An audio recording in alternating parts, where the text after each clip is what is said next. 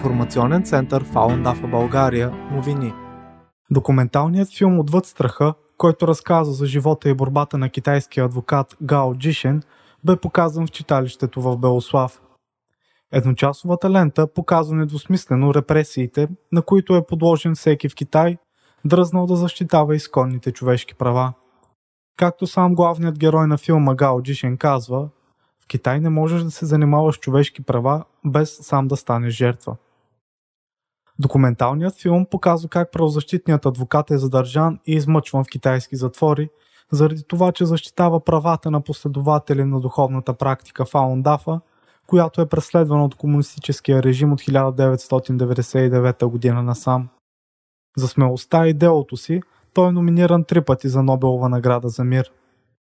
В едно от писмата си, описващо случващото се, Гао казва След около две седмици на срещи с преследвани Фалун Гонг практикуващи, аз бях шокиран до дъното на душата си от преживяванията им. През 2004 година той се заема с защитата на преследваните в практикуващи.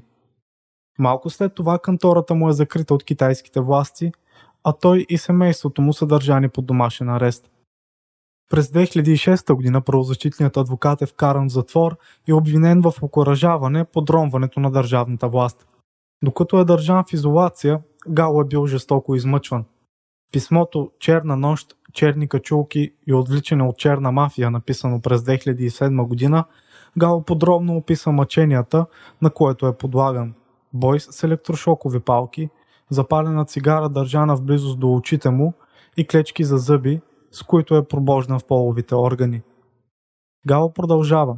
Загубих напълно всякаква надежда в Китайската комунистическа партия. Тази партия прилага най-варварските, неморални и противозаконни методи срещу нашите майки, съпруги, деца, братя и сестри. Издигна тормоза и мъчението на хората в работа и статут на държавата. С това писмо той се отрича от членството си в партията – Инициативата за отказване от членството в ККП и нейните дъщерни организации се разпространява по целия свят. В България също има такава възможност и стотици българи вече са се отказали от членството си в интернет. На прожекцията на филма в Белослав присъстваха около 20 човека, сред които хора на изкуството и други, които не живеят в България. След края зрителите споделиха впечатленията си от филма. Не мога да мисля.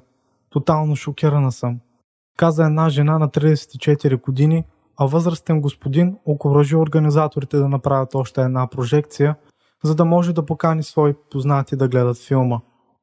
Зрителите се интересуваха как могат да допренесат за промяната на ситуацията в Китай и се подписаха в петицията жалба срещу бившия лидер на Китай Цзян Замин, която има за цел подвеждането му под отговорност и осъждането му за престъпления срещу човечеството.